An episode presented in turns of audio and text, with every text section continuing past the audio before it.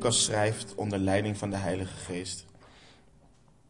En vijf dagen daarna kwam de hoge priester Ananias daar met de oudsten en een zekere advocaat Tertullus. Um, die verschenen voor de stadhouder met een aanklacht tegen Paulus. En toen deze uh, geroepen was, begon Tertullus hem als volgt te beschuldigen.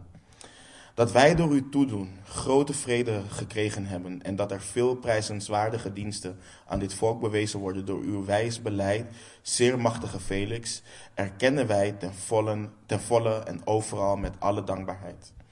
Maar om u niet langer op te houden, verzoek ik u dat u ons met de welwillendheid die u eigen is, een ogenblik aanhoort. Ons is namelijk gebleken dat deze man een pest is en iemand die oproer verwekt onder al die Joden in heel de wereld. En een vooraanstaand persoon is binnen de secte van de Nazarenen. Hij heeft ook geprobeerd de tempel te ontheiligen. Wij hebben hem dan ook gevangen genomen om naar onze wet een oordeel over hem te vellen. Maar Lysias, de overste, kwam daarop af, trok hem met veel geweld uit onze handen en voerde hem weg en gaf zijn aanklagers bevel naar u toe te gaan. Als u hem ondervraagt, zult u zelf van hem alles kunnen te weten komen waarvan wij hem beschuldigen. En ook de Joden bevestigden het en beweerden dat het zo was. Maar Paulus antwoordde, nadat de stadhouder hem een wenk had gegeven dat hij kon spreken, omdat ik weet dat u al vele jaren rechter bent, een rechter over dit volk bent, verdedig ik mijn zaak met des te meer vertrouwen. U kunt immers weten dat het niet meer dan twaalf dagen geleden is sinds ik naar Jeruzalem ging om te aanbidden. En zij hebben me niet aangetroffen in de tempel, in gesprek met iemand of bezig met het veroorzaken van een samenscholing, niet in de synagogen en ook niet in de stad. En zij kunnen ook niets bewijzen van datgene waarvan zij mij nu beschuldigen. Maar dit erken ik voor u, dat ik volgens die weg, die zij secte noemen, op die manier de God van de vaderen dien, en dat ik alles geloof wat er in de wet en in de profeten geschreven staat. Ik heb hoop op God. Zij zelf verwachten het ook, dat er een opstanding van de doden zal zijn, van zowel rechtvaardigen als onrechtvaardigen. En daarom oefen ik mijzelf om altijd een zuiver geweten te hebben voor God en de mensen. En na verscheidene jaren kwam ik, kwam ik om liefdegaven aan mijn volk te brengen en om te offeren. Terwijl ik dat deed, troffen enige Joden uit Azië mij, nadat ik gereinigd was, in de tempel aan, niet met een menigte en ook niet met, een ook niet met opschudding. Die hadden hier voor u moeten staan, hadden hier voor u moeten verschijnen en mij moeten beschuldigen als zij iets tegen mij zouden hebben. Of laten deze mannen hier zelf zeggen of zij enige ongerechtigheid in mij vonden toen ik voor de raad stond. Of het, moest zo, of het moest zijn met betrekking tot dit ene woord dat ik uitriep toen ik in uw midden stond. Over de opstanding van de doden word ik heden door u geoordeeld. Toen Felix, die vrij nauwkeurig op de hoogte was van de weg, dit gehoord had, verdaagde hij hun zaak en zei: Als Lysias de overste gekomen is, zal ik een onderzoek instellen naar uw zaak. En hij gaf de hoofdman over honderd opdracht Paulus in hechtenis te nemen, maar onder betere omstandigheden, en niemand van de zijnen te verhinderen hem van dienst te zijn of naar hem toe te komen. En na enige dagen kwam Felix daar met zijn vrouw Drusilla, die een Jodin was, en hij ontbood Paulus en hoorde hem over het geloof in Christus. En toen hij sprak, dus Paulus, over rechtvaardigheid, zelfbeheersing en over het toekomstige oordeel, werd Felix zeer bevreesd en antwoordde: Nu kunt u gaan. Wanneer ik gelegenheid heb, zal ik u weer laten halen. En tegelijkertijd hoopte hij ook dat Paulus hem geld zou geven om losgelaten te worden. Daarom ontbood hij hem ook dikwijls en sprak hij met hem. Maar toen er twee jaar verstreken was, kreeg Felix Porcius Festus als opvolger. En Felix, die de Joden een gunst wilde bewijzen, liet Paulus gevangen achter. Laten we bidden.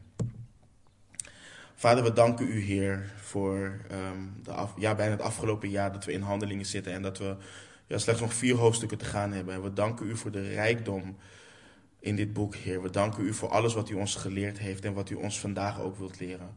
Wilt u ons vervullen met uw geest? Wilt u afleiding bij ons vandaan nemen? En wilt u ons verlichte ogen van ons verstand geven, opdat we kunnen begrijpen wat u tot ons vandaag wilt spreken, Heer. Doe alstublieft een bovennatuurlijk werk, doe een machtig werk en keer onze harten naar u toe, Heer. In Jezus' naam bidden we. Amen. We hebben vorige week gezien hoe Paulus zichzelf heeft proberen te verdedigen voor de raad.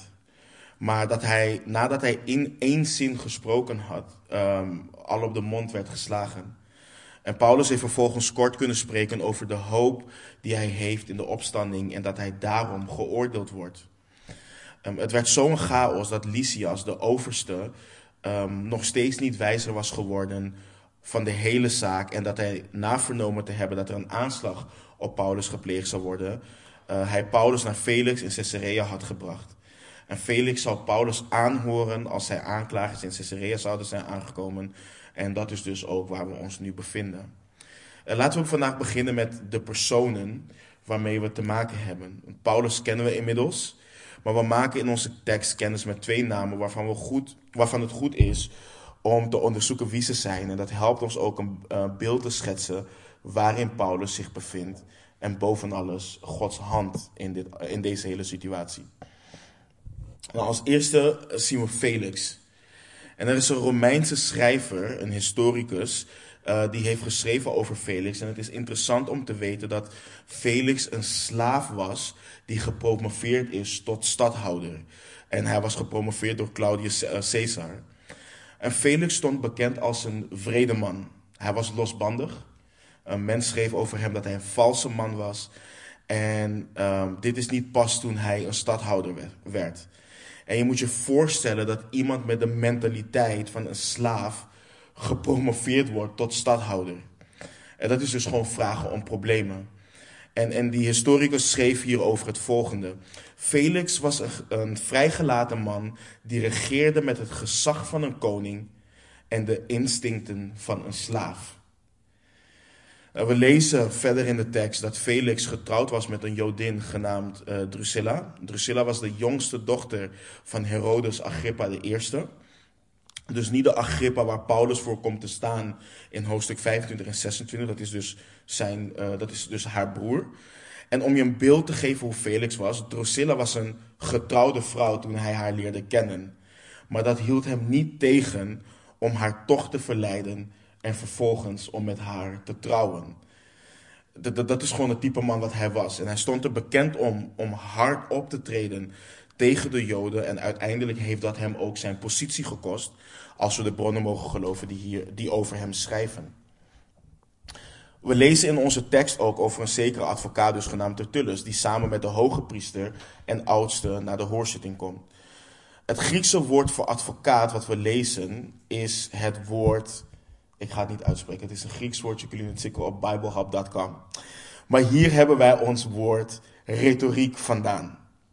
Um, en dat omschrijft ook wat voor type man of wat voor type advocaat Tertullus was.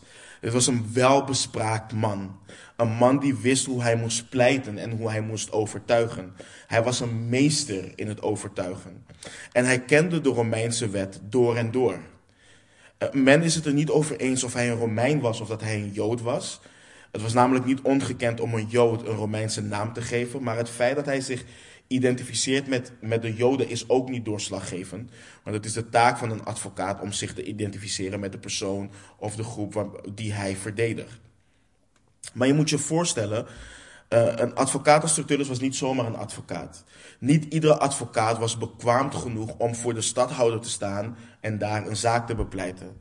We kennen het ook in onze tijd. Je hebt wat dat betreft ladders als het gaat om hoe goed je bent en wat voor type zaken je aanneemt. En Tertullus was dus een soort van, wat je kan zeggen, de crème de la crème. Het type als Tertullus had maar één ding in gedachten en dat is winnen op wat voor manier dan ook.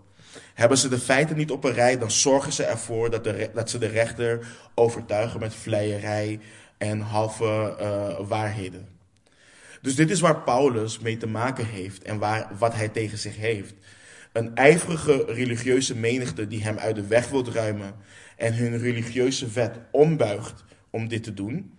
Een stadhouder als rechter die regeert met het gezag van een koning en de instincten van een slaaf. En een advocaat die koste wat het kost wil winnen en bereid is om te liegen en te bedriegen en de wet heel goed kent. En Paulus is geen eh, advocaat. Ja, hij is een geleerd man, of hij was een geleerd man. Hij kende de wet van Mozes. En uit de vorige hoofdstukken zagen we dat hij bekend was met de um, rechten van een Romeinse burger. Maar Paulus was geen advocaat. Hij was menselijk gezien niet op het niveau van Tertullus. En dit klinkt heel cliché, maar Paulus had al die dingen niet nodig. Paulus had de beste advocaat die hij zich maar kon wensen. Paulus zijn leven was in de handen van de levende God. En het doet me denken aan een tijd geleden was er een broeder bij ons thuis en we spraken over enkele dingen die we meemaakten. En hij vertelde over hoe mensen hem in zijn werk wel eens hebben bedreigd met de dood. En hij zei, en dat is, dat is voor ons wel heel goed om te weten, hij zei, deze mensen die dat doen weten niet dat ze te maken hebben met een kind van de levende God. En dat is heel goed om te beseffen wanneer je mensen tegenover je hebt staan. Je bent een kind van God. En je hebt Jezus Christus die voor jou pleit aan de rechterhand van God. En dat is echt een mooi besef om daarmee door het leven te gaan. En we, kennen de versen die Paulus ook opschrijft in Romeinen 8 vanaf vers 31. Dit is niet zomaar tegeltjeswijsheid, dit is de waarheid waar Paulus schrijft. Wat zullen wij dan over deze dingen zeggen? Als God voor ons is, wie zal tegen ons zijn? Hoe zal Hij, dus God de Vader, die zelf zijn eigen zoon niet gespaard, maar voor ons allen overgegeven heeft, ons ook met hem niet alle dingen schenken? Wie zal beschuldigingen inbrengen tegen de uitverkorenen van God? God is het die rechtvaardigt. Wie is het die verdoemt? Christus is het die gestorven is. Ja, wat meer is, die ook opgewekt is, die ook aan de rechterhand van God is, die ook voor ons pleit. Hij verdedigt ons. Dat is echt de realiteit. Als God voor ons is, wie zal dan tegen ons zijn? Dit is waar Paulus zich dus in bevindt. En in vers 1 lezen we dat vijf dagen nadat Paulus aankwam, of aangekomen was in Caesarea, Ananias daar dus ook aankwam samen met de oudste en met hun advocaat. En toen Paulus geroepen was, begon Tertullus Paulus als volgt te beschuldigen. En hij komt met drie aanklacht, aan, uh, aanklachten. Dus twee politiek van aard en één religieus. Maar voordat hij dat doet, probeert hij Felix in te palmen door te zeggen dat er door Felix grote vrede is en dat er veel prijzenswaardige diensten aan het Joodse volk uh, zijn bewezen. En dit is simpelweg een leugen. De Joden haten Felix. En Felix zal later verantwoording moeten afdragen voor zijn wreedheid aan de Joden en wordt vervolgens schuldig bevonden. En hij wordt net niet ter dood veroordeeld. Dus hij begint al met een leugen. En Felix is niet dom, want Felix weet zelf ook wel hoe hij met het volk omging. Maar probeer je voor te stellen wat dit doet met de ego van iemand die regeert met het gezag van een koning en de instincten van een slaaf. Kijk, iedereen is vatbaar voor vleierij wanneer je dat maar vaak genoeg hoort. En zeker zo iemand als Felix. Maar na dat gezegd te hebben, vraagt hij Felix om hem aan te horen. En hij komt dus met, met, met drie misdaden waar Paulus van beschuldigd wordt. Als eerste zien we in vers 5 dat hij zegt dat hun is gebleken dat Paulus een pest is en iemand die oproer ver, uh, verwekt onder al de Joden in heel de wereld. Hij noemt Paulus een plaag. En Tertullus wil, weet heel goed wat hij doet en hoe hij tot Felix moet doordringen. Want Tertullus heeft geen enkele zaak. En wanneer je geen zaak kunt bepleiten met feiten, wat doe je dan? Dan ga je inspelen op emotie. En vaak speel je in op de angst van de persoon waartegen je spreekt. En dat is ook wat hij doet met deze aanklacht. Paulus wordt een plaag genoemd. Hij wordt een vijand van de staat genoemd die oproer verwekt. En wat belangrijk is om te beseffen is, het Romeinse Rijk tolereerde geen oproer. En al helemaal niet onder de Joden. Het Joodse volk was altijd een probleem voor het Romeinse Rijk. En het was altijd een ding om hen rustig te houden. En zeker wanneer Jeruzalem vol was tijdens een van hun grote pelgrimsfeesten, dan had je opeens een stad met miljoenen Joodse mannen. Als die mensen op een gegeven moment een rel zouden uitlokken, dan weet je al dat het in een slagpartij zou eindigen. Dus door Paulus een pest te noemen, een plaag die oproer verwekt onder al de Joden in heel, heel de wereld, dat was een serieuze aanklacht. Dat is al iets waar de doodstraf op stond. En de tweede aanklacht lezen we ook in vers 5, en dat is, hij een, is dat, dat hij een vooraanstaand persoon wordt genoemd binnen de secte van de Nazarenen. En Tertullus doet twee dingen hiermee. Als eerste maakt hij een onderscheid en wil hij duidelijk maken dat de weg van Jezus niets te maken heeft met het Jodendom. En waarom hij dit doet is om de volgende reden. Uh, de Romeinen hebben de Joden de ruimte gegeven om hun geloof te beleiden. En er waren enkele erkende godsdiensten in die tijd in het Romeinse Rijk. Maar de Romeinen stonden niet te springen om nieuwe godsdiensten. Dat was verboden. Dus als iemand een nieuwe godsdienst startte zonder toestemming van Rome, dan was dat een belediging en een overtreding van de wet. Dus hiermee speelt Tertullus in op de emotie van Felix en zegt hij indirect samen met de vorige aanklacht: er gebeuren dingen in jouw achtertuin waar jij geen weet van hebt, maar wat jouw taak is om te controleren. En dit is dus iets wat je niet tegen je wilt hebben als verdachte. En de derde aanklacht uh, die, die uh, Paulus tegen zich krijgt, is dus een religieus, religieuze. En dat is dat hij de tempel heeft geprobeerd te ontheiligen. Dat is wat we lezen in vers 6. En Tertullus is dus extreem sluw um, hier bezig. Want door dit te zeggen, kan hij verantwoorden waarom heel Jeruzalem in rep en roer was.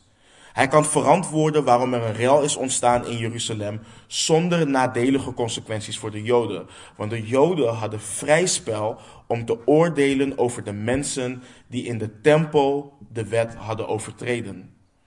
En daarom zegt de advocaat ook dat zij hem gevangen hebben genomen om naar hun wet een oordeel over hem te vellen.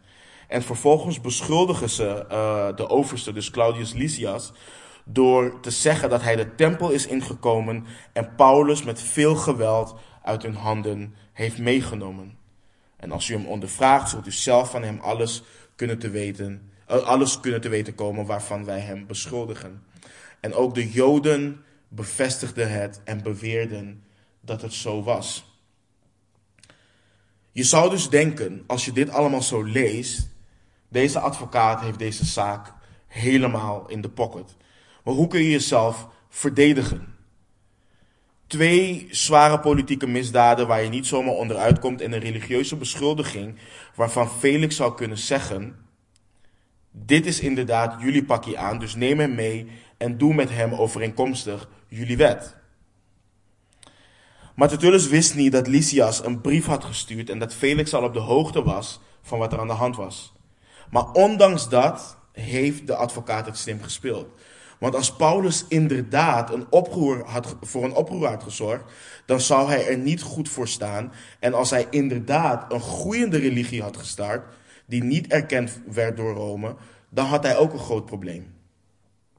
Maar Paulus mocht zichzelf verdedigen. En in vers 10 zien we dat Paulus niet doet aan vleierij. Paulus benoemt simpelweg een feit. Hij staat met veel vertrouwen voor Felix, omdat hij weet dat Felix al jaren rechter is, rechter is over dit volk en ook weet hoe dit volk kan zijn. Hij benoemt dus simpelweg een feit. En Paulus ontkent en verwerpt de eerste aanklacht tot oproer, omdat hij niet meer dan twaalf dagen geleden in Jeruzalem is gekomen om te aanbidden. En we herinneren ons nog dat Paulus in Jeruzalem was gekomen, de volgende dag naar Jacobus ging. En um, de volgende dag nam Paulus die vier mannen die een gelofte hadden gedaan mee om zich te reinigen en te offeren. En toen de zevende dag ten einde liep, werd hij vastgegrepen en vervolgens heeft hij alleen in hechtenis vastgezeten. Dus Paulus had niet genoeg tijd om een oproer te organiseren. En hij verwerpt daarmee ook de derde aanklacht ze hebben hem niet in de tempel gezien. Ze hebben hem niet in de synagoge zien praten met anderen en ook niet in de stad. Paulus was hier niet bezig zoals hij in andere steden naar de synagoge is gegaan om te getuigen. Hij was juist ingegaan op het voorstel van Jacobus. Dus Paulus zegt ook dat ze niets kunnen bewijzen. Dus hij ontkent, hij ontkent en verwerpt de eerste en de derde aanklacht. Maar het tweede erkent hij. Maar hij brengt het in de juiste context. En we hebben Paulus dit ook al zien doen in zijn verdediging tegenover de menigte die hem wilde doden. Hij zegt in vers 14 dat de weg, die zij dus een secte noemen, dat hij die navolgt. Maar hij zegt hoe? Dit is geen nieuwe religie, zegt hij. Hij dient de God van de vaderen op deze manier. En ik heb nu een aantal weken gezegd, maar de tekst gebiedt me om er weer bij stil te staan. En vooral dat wat Paulus zegt. En dat ik alles geloof wat er in de wet en in de profeten geschreven staat. En vaak hoor je mensen over volgelingen van Jezus praten alsof die een andere God dienen dan de God van Israël. En niets is minder waar. Zoals Paulus zegt, wij dienen de God van de vaderen. En in de context waarin Paulus het heeft, um, over heeft, heeft hij het over hun voorvaderen. Hij heeft, hij heeft het over de God van Abraham, de God van Isaac, de God van Jacob. Hij heeft het over hoe de God die een verbond sloot met Abraham en zijn verbond bevestigde aan Isaac en Jacob. Maar als je verder teruggaat, dan kun je al spreken van Noach en nog verder terug spreken van de belofte die we lezen in Genesis 3, 15. En ik zal vijandschap teweeg brengen tussen u en de vrouw en tussen uw nageslacht en haar nageslacht. Dat zal u de kop vermorselen en u zult het de hiel vermorselen. Soms lezen we hier gewoon overheen wanneer we in Genesis 3 lezen. Maar dit is wat theologen het proto-evangelium noemen. Het eerste goede nieuws. De eerste aankondiging van het goede nieuws. En wat Paulus dus zegt tegen Felix is zo diepgaand. Maar de betekenis, de diepte en de rijkdom is anno 2021 onder veel beleidende volgelingen van Jezus verloren gegaan. Jezus is de vervulling van de belofte in Genesis 3:15. Jezus is de vervulling ook van de belofte aan Abraham wanneer God in Genesis 22:18 tegen hem zegt: "En in uw nageslacht zullen alle volken van de aarde gezegend worden, omdat u mijn stem gehoorzaam geweest, geweest bent." En waarom het velen anno 2021 niks zegt, is omdat er weinigen zijn die kennis hebben van de wet en van de profeten. Weinigen zijn er die kennis hebben van hoe God door de geschiedenis heen heeft gewerkt, door en met Israël, om de Verlosser Jezus Christus te brengen. Wanneer mensen bezig zijn met de wet en de profeten, waar velen aan denken is wet, wet, wet. Men denkt aan een strenge God, een Norse God. En in het Nieuwe Testament was opeens Jezus Christus. En zie, alles is nieuw geworden, al het oude is voorbij gegaan. Dit zie je bijvoorbeeld, en daarom heb ik persoonlijk heel veel moeite met die kinderbijbels, omdat je de schepping ziet, dan zie je opeens Noach, dan zie je Jona ergens verdwaald en opeens is Jezus Christus er. Maar de kinderen leren niet wat de hele geschiedenis van Israël is en hoe Christus door Israël gekomen is. Hoe God dat al heeft beloofd in het Oude Testament. En hoe kun je dus claimen dat Jezus daadwerkelijk de Christus is? Hoe kun je rotsvast staan op Jezus Christus als je niet zeker weet dat Hij is wie Hij claimde te zijn? Jezus heeft enkele statements gemaakt waar je wat mee moet doen wanneer je die leest. Denk alleen al aan Johannes 5, 39, waar hij tegen de fariseeën spreekt en de schriftgeleerden. U onderzoekt de schriften. Dus jullie doorzoeken het Oude Testament. Want u denkt daardoor eeuwig leven te hebben. Jullie denken omdat jullie daaraan houden, dat jullie daardoor leven hebben. En die, dus die schriften zijn het, die van mij getuigen. Denk aan wat Filippus tegen Nathanael zei in Johannes 1, 46. We lezen, Filippus vond Nathanael en zei tegen hem, nadat hij een dag met Christus heeft doorgebracht. Wij hebben hem gevonden, over wie Mozes in de wet geschreven heeft. Dat houdt dus ook Genesis in. En ook de profeten, namelijk Jezus, de zoon van Jozef uit Nazareth. Denk aan wat Jezus zei in Lucas 24, 27. Of wat hij deed. En hij begon bij Mozes en al de profeten en legde hun uit wat in al de schriften over hem geschreven was. En begrijp me niet verkeerd, ik zeg niet dat je niet tot reddend geloof kunt komen als je het Oude Testament niet kent. Maar het besef Het besef dat Jezus de vervulling is van de schrift. Het besef dat de schrift getuigt van hem van kaf tot kaf. Dat is zo ontzagwekkend. Dat brengt zoveel vreugde. Dat vormt het hart en de gedachten van een persoon. Want het laat zien hoe wijs God is. Hoe heilig God is. Hoe rechtvaardig Hij is. Hoe genadig, hoe liefdevol en hoe barmhartig Hij is. We komen genade, liefde en barmhartigheid niet pas in het Nieuwe Testament tegen. We komen dat in Genesis al tegen. Het laat zien hoe geduldig Hij is. En het laat boven alles ook zien hoe trouw Hij is. Bestudeer Leviticus en je zult zien dat het, veel, dat het gaat om veel meer dan voedselwetten, reine en onreine dieren. Bestudeer Exodus en je zult zien dat het, veel meer, eh, dat het gaat over veel meer dan een profeet die een volk uit slavernij leidt, maar dat het wijst naar hem die mensen zou bevrijden als slaven van de zonde. En let op het bloed van het lam tijd of net voor de uittocht en ga zo maar door. Het bloed wat hen bedekt en waardoor de, de, de, de engel des dood hen zal passeren. Zoals het bloed van Christus ons reinigt en ons beschermt tegen de tweede dood. En wanneer je dit ziet, en wanneer dit land in jouw hart en jou voor eeuwig transformeert, dan ga je begrijpen waarom Paulus hier zo dogmatisch over is. Je zult zien waarom Paulus leefde zoals hij zei, zoals hij leefde en dat hij zegt dat ik alles geloof wat er in de wet en in de profeten geschreven staat. En ik vraag jullie, en niet om jullie te veroordelen, maar ik vraag jullie, weten jullie wat er in de wet en in de profeten staat? Kennen jullie de hoop, de zekerheid die we hierin hebben? En verandert deze kennis jou ook volledig? Want in vers 15 lezen we hoe Paulus spreekt van die hoop. En dit wat we vorige week hebben behandeld. De hoop dat er een opstanding van de doden zal zijn van zowel rechtvaardigen als onrechtvaardigen. En het woord hoop is niet de definitie die de wereld heeft van hoop.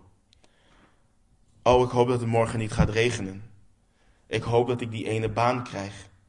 Ik hoop dat als ik daar op die ene plek kom, dat er voldoende parkeerplek is. Dat is niet de hoop waar, hiervan, waar, waar hierover uh, geschreven wordt. Het Griekse woord hoop betekent verwachting. Het betekent vertrouwen, zekerheid. Paulus verwacht de opstanding van de doden. Hij heeft er vertrouwen in dat het zal gebeuren. Hij weet het met zekerheid. En hij weet dat niet alleen omdat hij Jezus levend heeft gezien. Hij weet dat omdat Jezus de vervulling is van iedere profetie die er geschreven is over de Messias die komen zou. En dan heb ik het over alles waar je de Messias aan zou kunnen herkennen. En let ook op wat Paulus doet. Paulus heeft het niet alleen over de opstanding van alle gelovigen. Hij heeft het over de opstanding van zowel rechtvaardigen als onrechtvaardigen. En Paulus heeft het hier dus over het eindoordeel. En dit eindoordeel is geen nieuw testamentisch idee. Dit is niet iets wat we alleen in openbaring zien. Vergeet niet dat Paulus het hier heeft over dat hij gelooft wat er, wat er staat in de wet en de profeten. Daniel schreef hier bijvoorbeeld ook over. In Daniel 12, vers 2. Daar lezen we. En vele van hen die slapen in het stof van de aarde zullen ontwaken. Sommigen tot eeuwig leven, anderen tot smaad, tot eeuwig afgrijzen. Het staat gewoon in het Oude Testament. En dit alles heeft een diepgaand effect op de apostel Paulus. Dat Paulus gelooft wat er in de wet en in de profeten geschreven staat. Dat hij hoopt op God dat er een opstanding zal zijn. Dat heeft letterlijk alles veranderd voor deze man. Want vers 16 leest. En daarom, daarom is een koppelwoord. Daarom oefen ik mijzelf om altijd een zuiver geweten te hebben voor God en de mensen. Tegen de raad had Paulus het al over een zuiver geweten voor God. En nu heeft hij het over dat hij zichzelf oefent om altijd een zuiver geweten te hebben voor God en de mensen. Het is zo prachtig om dit te lezen. En hier gaan we uh, overigens zo wat dieper op in. Maar in vers 17 gaat Paulus verder met zijn verdediging.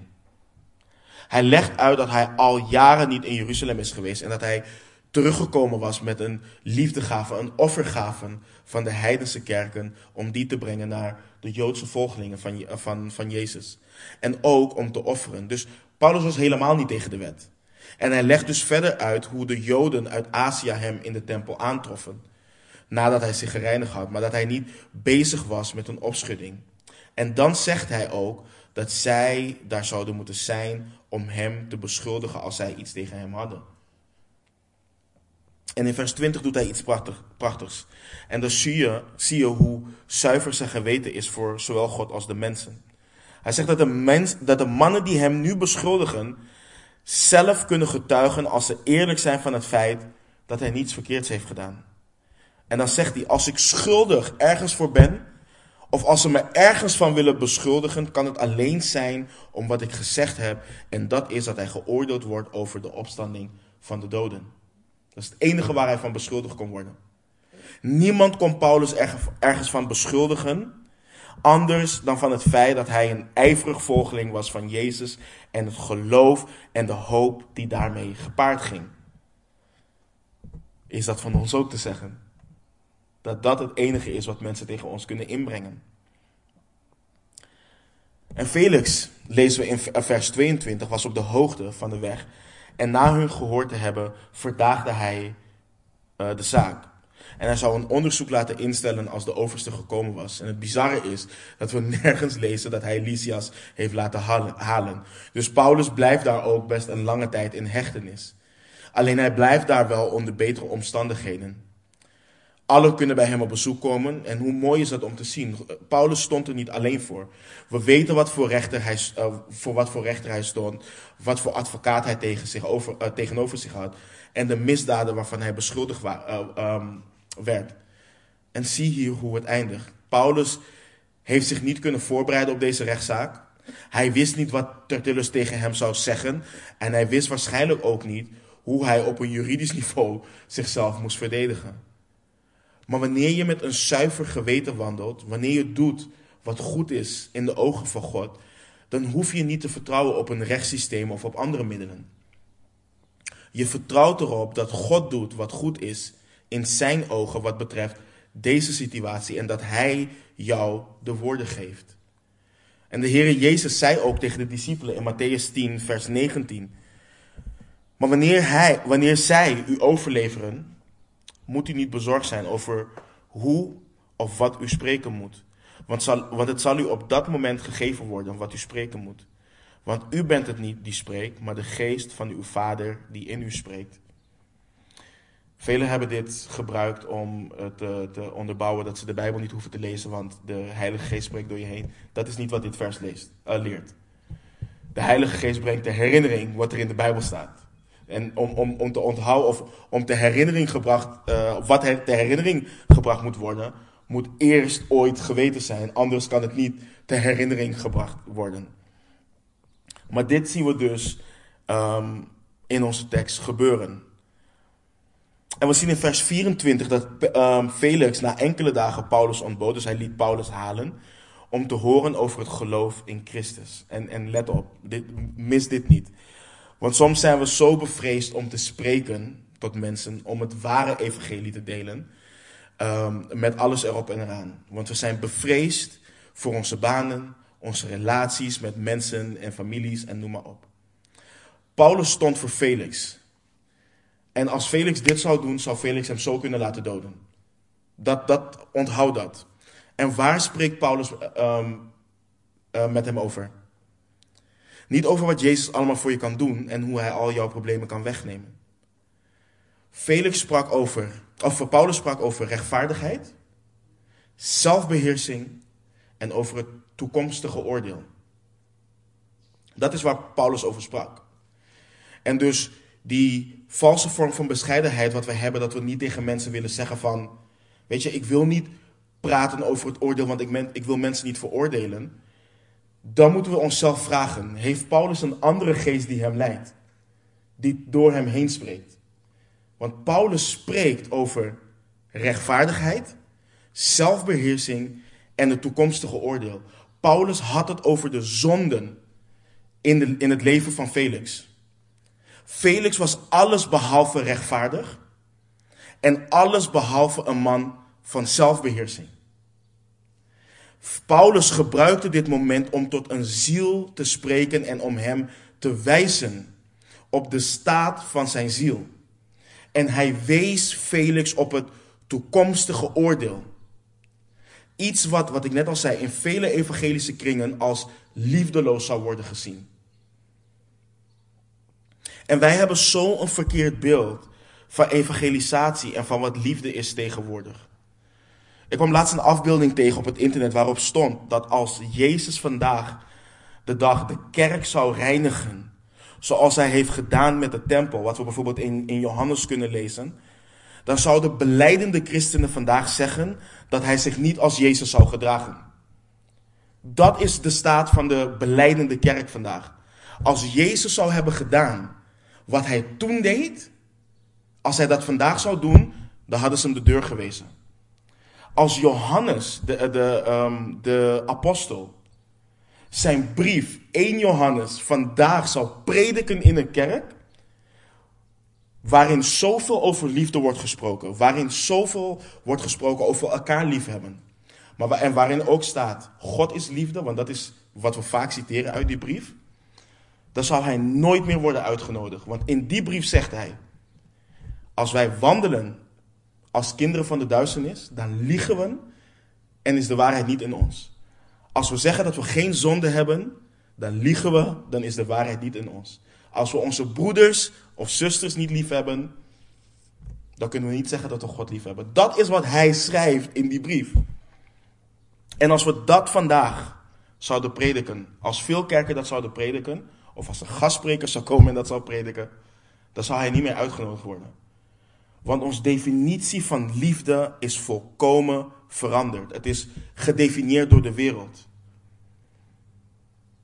En God vermaant uit liefde. Hij wijst mensen terecht omdat hij hen lief heeft. Omdat hij wil dat mensen wandelen overeenkomstig zijn wil. En waarom? Omdat als we wandelen overeenkomstig zijn wil, dan verheerlijken we hem. Dan is zijn glorie zichtbaar door ons heen. Maar als we mensen laten wandelen in zonde, omdat we zeggen van ja, ik wil die persoon niet beledigen, dan beledigen, we God omdat hij ons dit heeft overgeleverd in de schrift. Dus wat zeggen we daarmee? Nee, zijn woord is niet voldoende in iedere situatie. Want voor die persoon, nee, die persoon kan het niet aan. En dat soort dingen moeten we afleggen. We moeten kijken naar wat God heeft gezegd en overeenkomstig, wandelen overeenkomstig wat Hij heeft gezegd. Het probleem is, en, en we moeten niet bang zijn dat we mensen wegduwen van God. Soms hebben we dat ook met onze kinderen als we praten over zonde. Het probleem is dat mensen al afgesneden zijn van God. We duwen mensen niet weg van God. Ze zijn al afgesneden van God. En je kunt ze beter laten zien waarom ze afgesneden zijn van God en wat de mogelijke eeuwige consequenties daarvan zijn. Dat is wat we de apostelen en de discipelen zien doen. En dat is wat we Jezus ook zien doen in de evangeliën. En je ziet, Felix reageert daarop zoals velen daarop reageren. Ze raken bevreesd. Dat is één. Je zou denken, oh dat is een goed ding. En dat is een goed ding. Maar vervolgens stellen ze het uit. Ik zal wel tot God naderen wanneer het zover is. Ik wil nu gewoon nog eventjes mijn ding doen. Hoe vaak hebben we dat wel niet gehoord? Wanneer het zover is, dan kom ik wel tot God. En de geschiedenis leert ons, en dat is ook het gevaar van dingen uitstellen. De geschiedenis leert ons dat Felix niet, daar, niet lang daarna gestorven is, zonder zijn vertrouwen te plaatsen in de Heer Jezus Christus. Felix was bezig met geld. Hij hoopte dat Paulus hem zou omkopen om hem vrij te laten. Maar Paulus greep, en dat is zo bijzonder ook, Paulus greep het moment aan om te getuigen van de Heer. Paulus had een list kunnen gebruiken om vrij te komen, om vervolgens naar Rome te gaan en vervolgens naar Spanje te gaan, wat ook, wat hij heel graag wilde. Maar Paulus wist wat belangrijk was. Iedere ziel waar hij tegen kon spreken was belangrijk voor hem. En het was belangrijk om een zuiver geweten te hebben voor God en voor de mensen. Aan de ene kant, en, en soms hebben we dat, en soms doen we dan iets. En Paulus bijvoorbeeld had dan geld kunnen geven om zichzelf vrij te laten. En dan had hij verder het evangelie kunnen verspreiden. Maar dat levert je geen zuiver geweten op, want het is gewoon omkoping.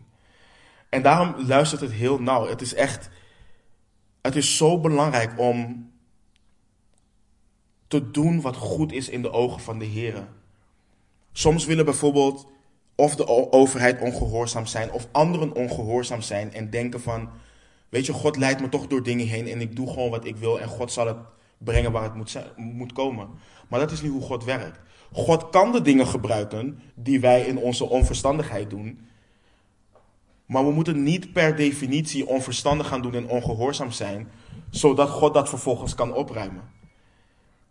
Maar Paulus die verlangde naar zijn vrijheid, maar hij liet het allemaal in Gods handen. En zo gingen er twee jaar voorbij en werd Felix opgevolgd door Festus, en daar komen we volgende week bij.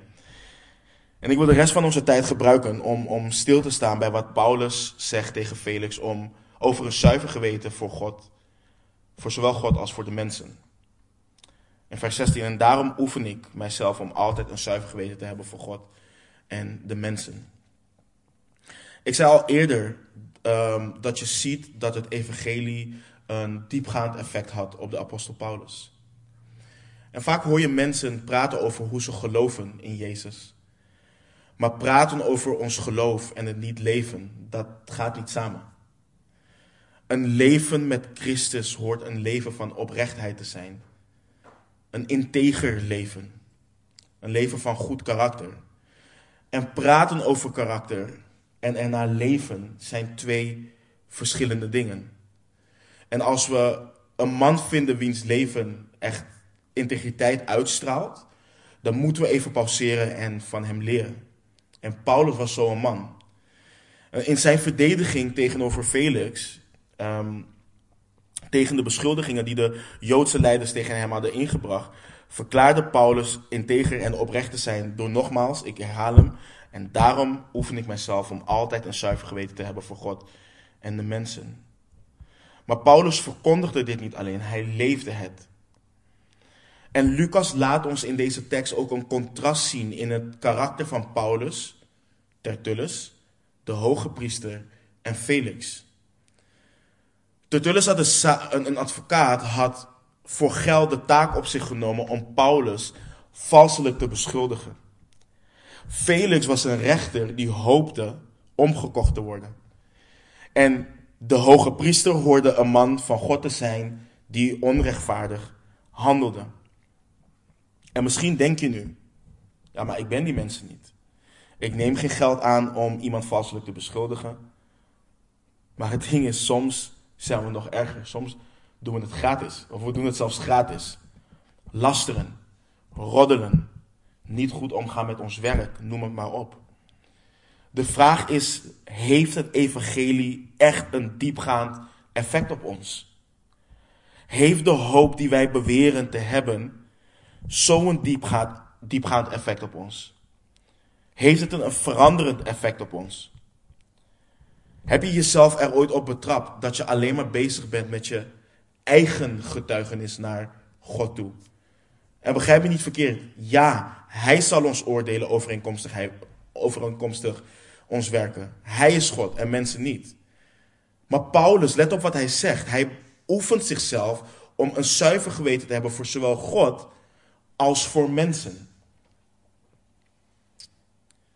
En ik herhaal het nog een keer, want het is echt belangrijk om hierbij stil te staan. Paulus zegt in het Grieks: In deze hoop, door deze hoop, vanwege deze hoop oefen ik mijzelf om altijd een zuiver geweten te hebben voor God en de mensen.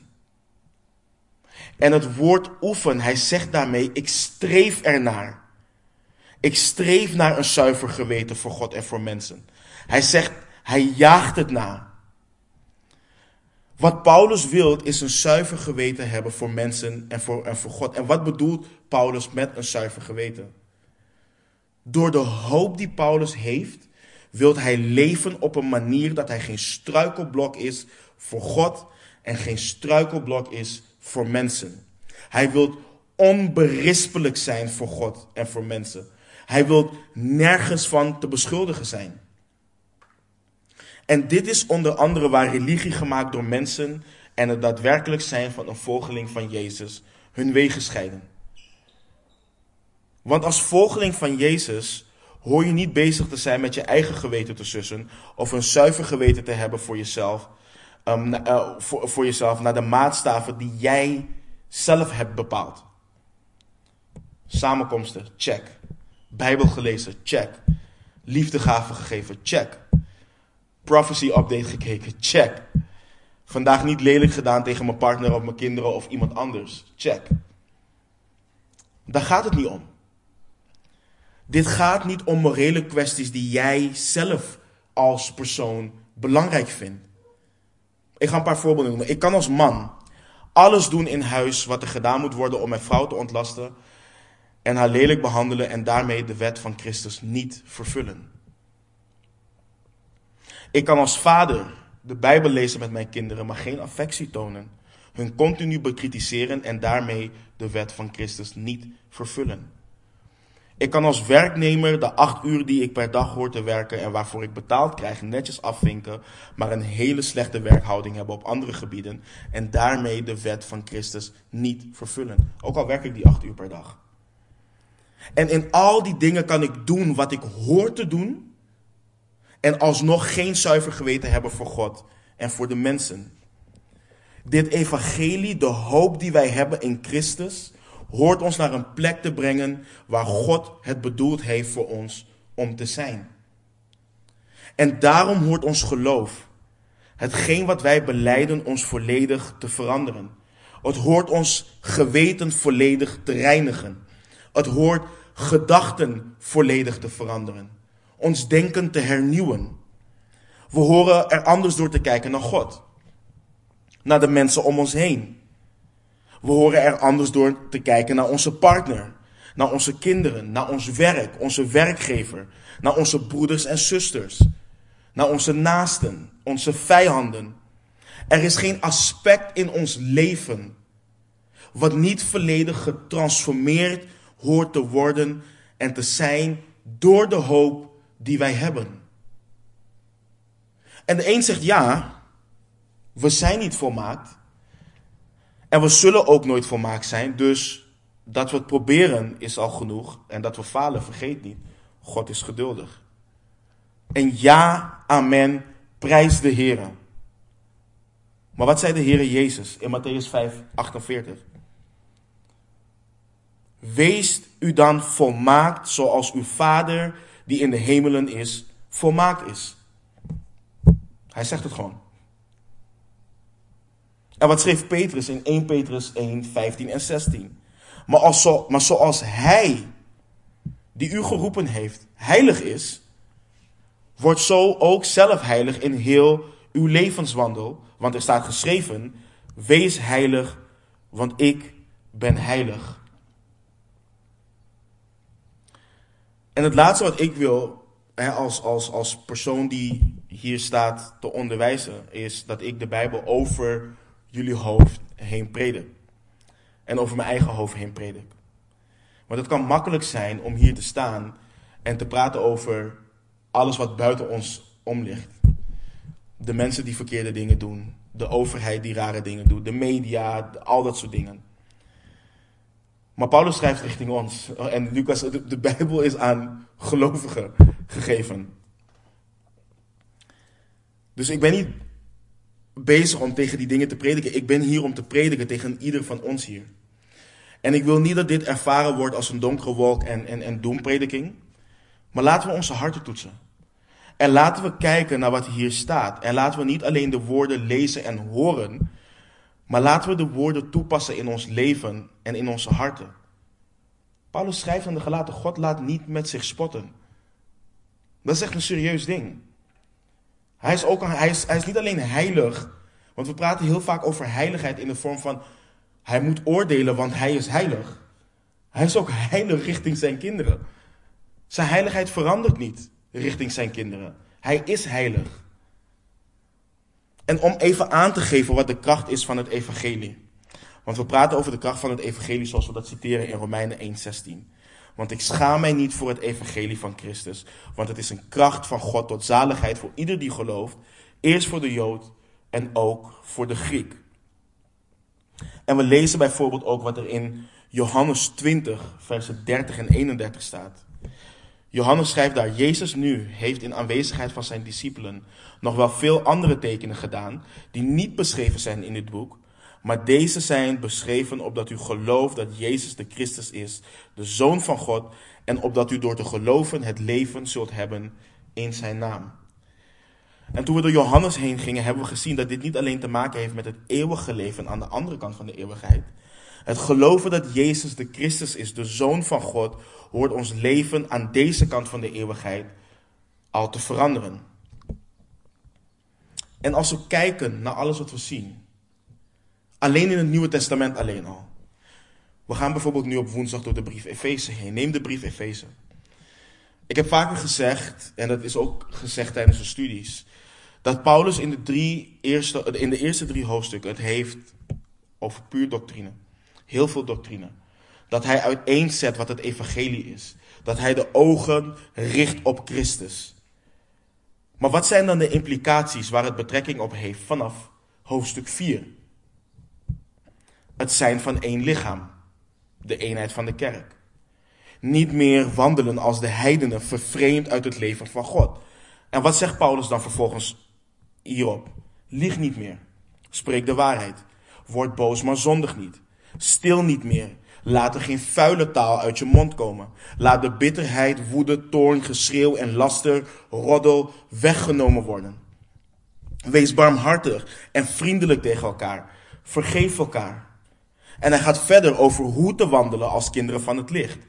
En dan heeft hij het vervolgens over het huwelijk. Over hoe de vrouwen horen te zijn in het huwelijk. En hoe de mannen horen te zijn in het huwelijk. Vervolgens heeft hij het over het gezin.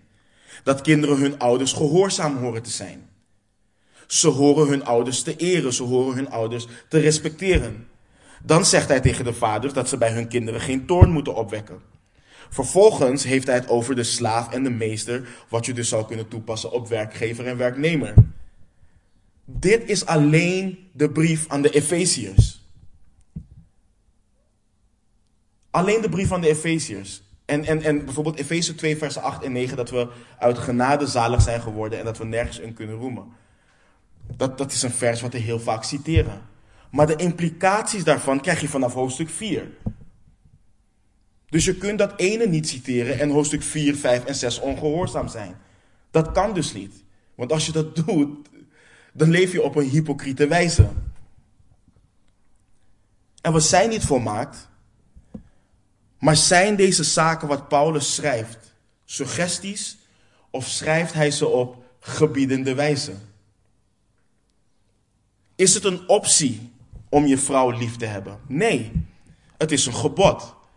Is het een optie om je te onderschikken aan, aan je man? Nee, het is een gebod.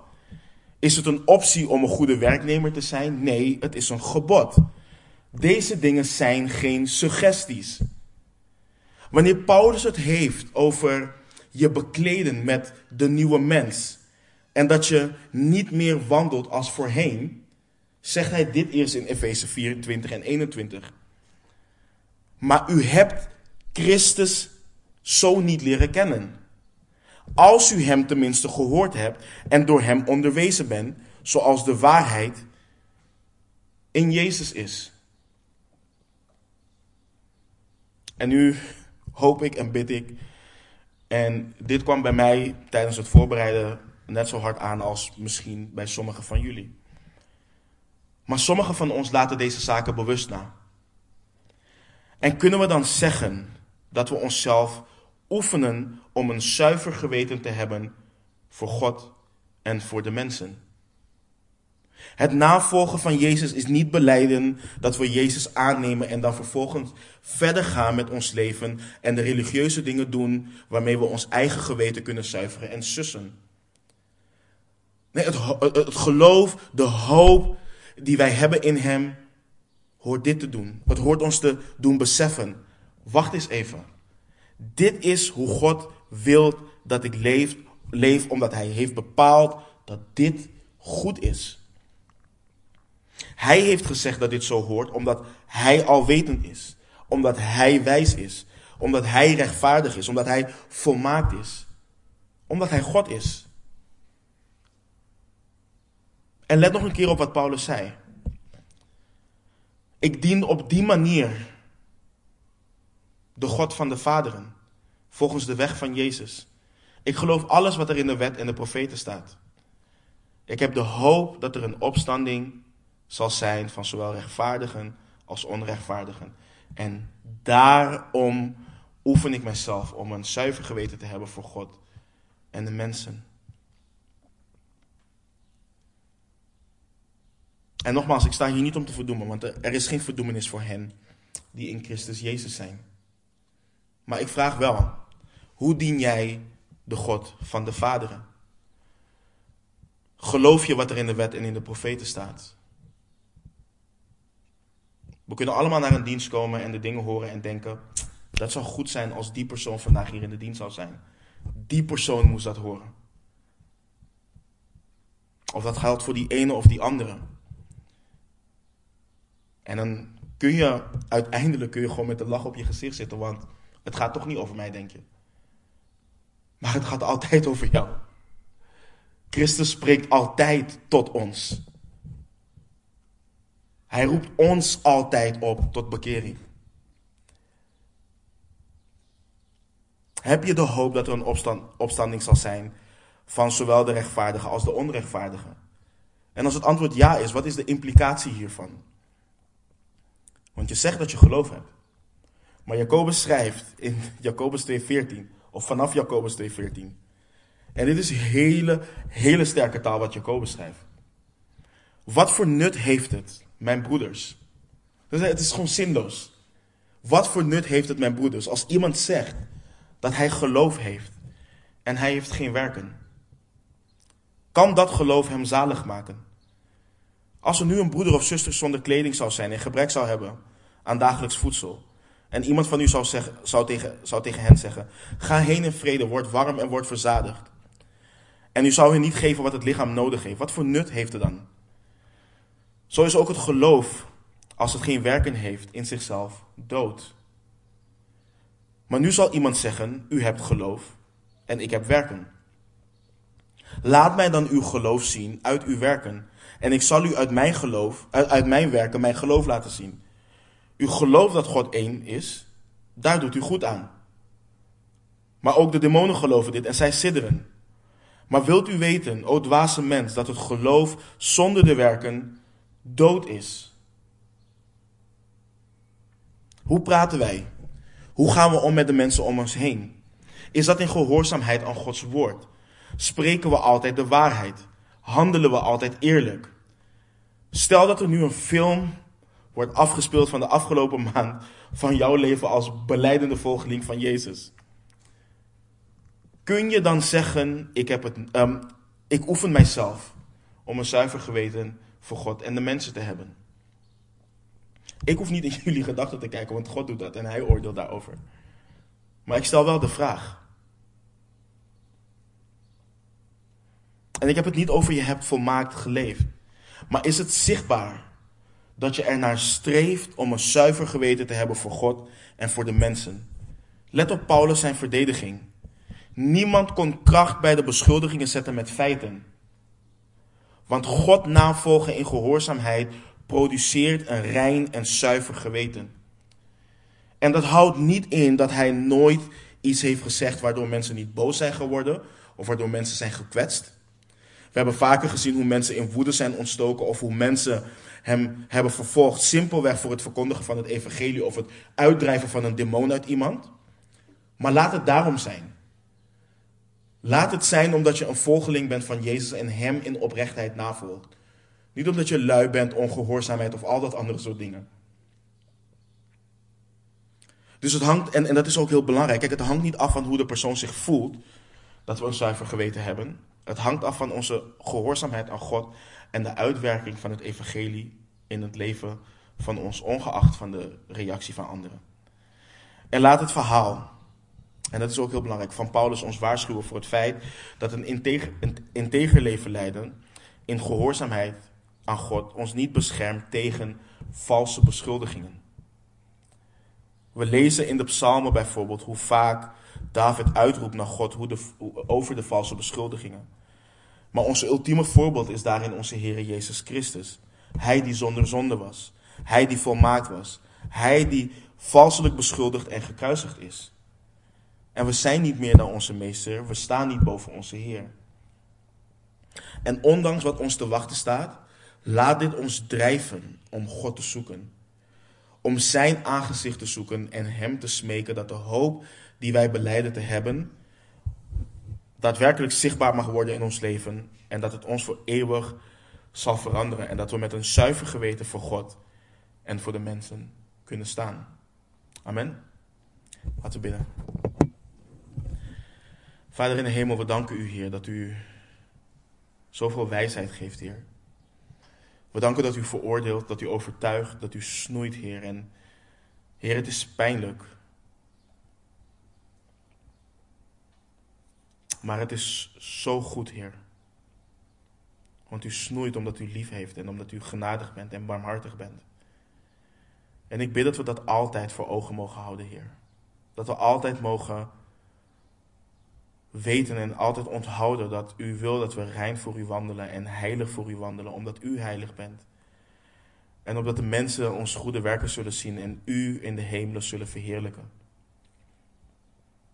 Heer, doe alstublieft van boven natuurlijk werk. Laat uw woord niet, op, niet in slechte aarde vallen, Heer. En laat het niet ledig terugkeren, maar laat het doen wat u wil dat het doet, Heer, in ons leven. Laat het ons veranderen als mannen van onze vrouwen, als vrouwen voor onze mannen, Heer. Vaders en moeders voor onze kinderen. Oma's en opa's, ooms en tantes. Broeders en zusters. Richting onze naaste, Heer. Laat het ons volledig veranderen. Laat ons met een rein en zuiver geweten voor U kunnen wandelen en voor de mensen om ons heen. En Heer, we danken U voor de hoop en de zekerheid die we hebben in onze Heer Jezus Christus. We danken U voor de opstanding van de doden, Heer. En we zien er zo naar uit. Met rijkhalsend verlangen kijken we uit naar de dag dat we U zien, Heer. En tot die dag bid ik dat U ons toerust. Dat ons geweten, of dat, ons, dat onze wandel ook de mensen op U zullen wijzen, Heer. En Heer, ik bid ook, Heer, dat waar hypocrisie in ons hart leeft, dat U dat openbaart. Heer, het is zo'n dunne lijn, Heer, waarin we onszelf rechtvaardig gaan verklaren. En toch beleiden op, op Uw genade te vertrouwen, Heer. Maar neem alles van ons weg, Heer, wat ons doet vertrouwen op onze eigen rechtvaardigheid. Neem alles van ons weg, Heer, wat we doen, wat ons doet, ons eigen geweten doet sussen en reinigen, Heer. Maar laat het zijn dat we gereinigd worden omdat we in het licht wandelen. We houden van U. We loven en prijzen uw grote naam en bidden al deze dingen in de machtige naam van onze Heer Jezus Christus. Amen.